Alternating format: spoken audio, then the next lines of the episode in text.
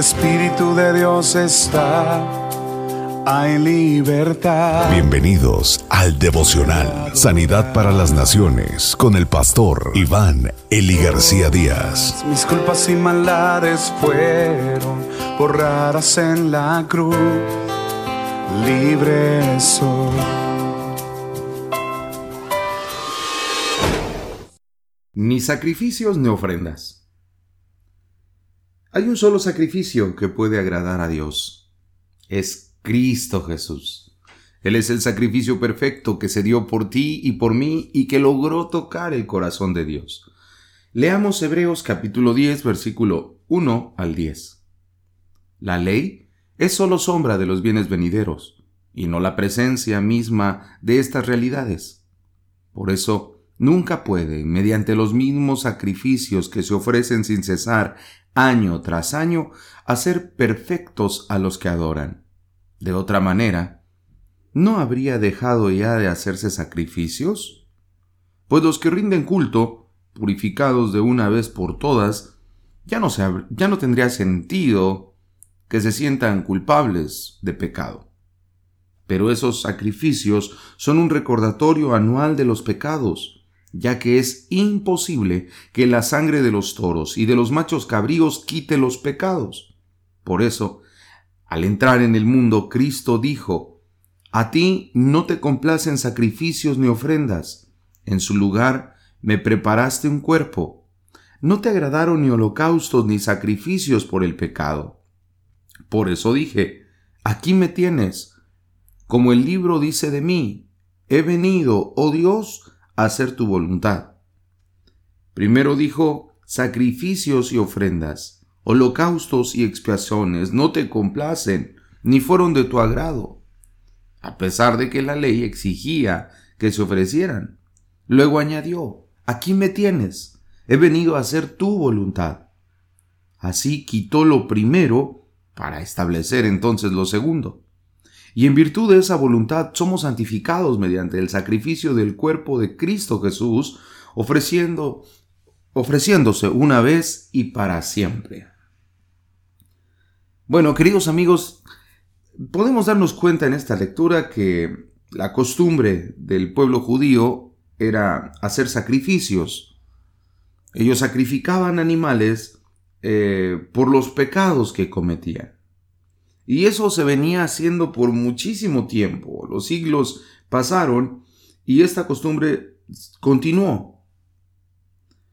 Moisés fue quien eh, hizo esta institución en cuanto a la ley. Los profetas anunciaron al rey que un día vendría. Él vendría a liberar a su pueblo de la esclavitud. Y también dijeron que su reino no tendría fin. Sin embargo, relacionaron la liberación del pueblo en términos terrenales. Es por esto que la esperanza de las personas estaba puesta en una liberación política, tal y como pasó con Moisés. Sin embargo, la necesidad del ser humano tiene que ver con cuestiones espirituales. Por eso es que el reino de Dios se tenía que establecer en el ambiente espiritual.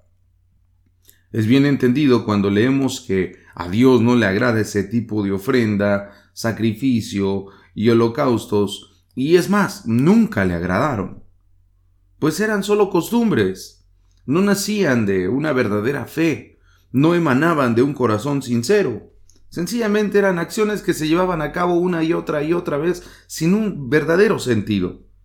La muerte de Cristo en la cruz vino a ser un punto de inflexión Solo Él.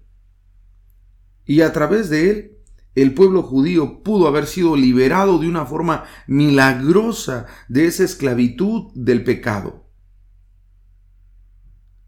De no ser así, solo era la participación de un rito llevado a efecto por un sacerdote imperfecto que debía de repetir cada año la misma operación. Sin lugar a dudas, la libertad eterna, queridos amigos, solo nos la puede brindar Cristo Jesús. Con su muerte, que es infinitamente mayor que el pasado, y por esta razón Él vino a cumplir las escrituras. Por eso dice, he venido, oh Dios, a hacer tu voluntad. Esta es una palabra profética que escribe el salmista. Y en esa esperanza nosotros nos santificamos en Él. No porque eh, nuestros sacrificios puedan ser útiles, sino porque el sacrificio de Cristo nos redimió. Él es el sacrificio perfecto, más que cualquier otro sacrificio. Él es el rey que había de venir. Él se entregó por nosotros para que ahora nosotros tengamos vida y vida en abundancia. Quisiera terminar preguntándote, ¿has sido ya receptor de la vida eterna? ¿Has creído ya en Cristo Jesús como tu Salvador personal? Entonces ahora solo resta preguntarte, ¿en qué aspectos de tu vida te cuesta hacer más la voluntad de Dios? ¿Puedes ubicarlos? Bien, oremos a Dios para que en cada una de esas áreas el Señor se glorifique y podamos rendirnos plenamente ante la voluntad del Señor. Oremos. Señor, en este momento te pido que renueves en mí el gozo de tu salvación. No permitas, Señor, que la rutina o hacer las cosas de manera monótona enfríen mi amor por ti. Quiero amarte más y quiero hacerlo de manera real, verdadera, sincera. No permitas que los afanes de este mundo, Señor, me aparten de ti. No quiero que mi vista se aparte de ti y no quiero que mi vida devocional se enfríe. Al contrario, quiero honrarte más cada día. Quiero estar más cerca de ti. Y hoy, Señor, reconozco que solamente hay un sacrificio que pudo haber agradado al Padre y es el sacrificio del Hijo. Gracias por esa obra tan perfecta en el nombre de Jesús. Amén. Donde el Espíritu de Dios está, hay libertad. Muchas gracias por escuchar el devocional de la Iglesia Cristiana, Sanidad para las Naciones. Te invitamos a que te unas al trabajo misionero, Sembrando Económica para la obra del Señor. Ponte en contacto con nosotros al teléfono 55 346 96 754.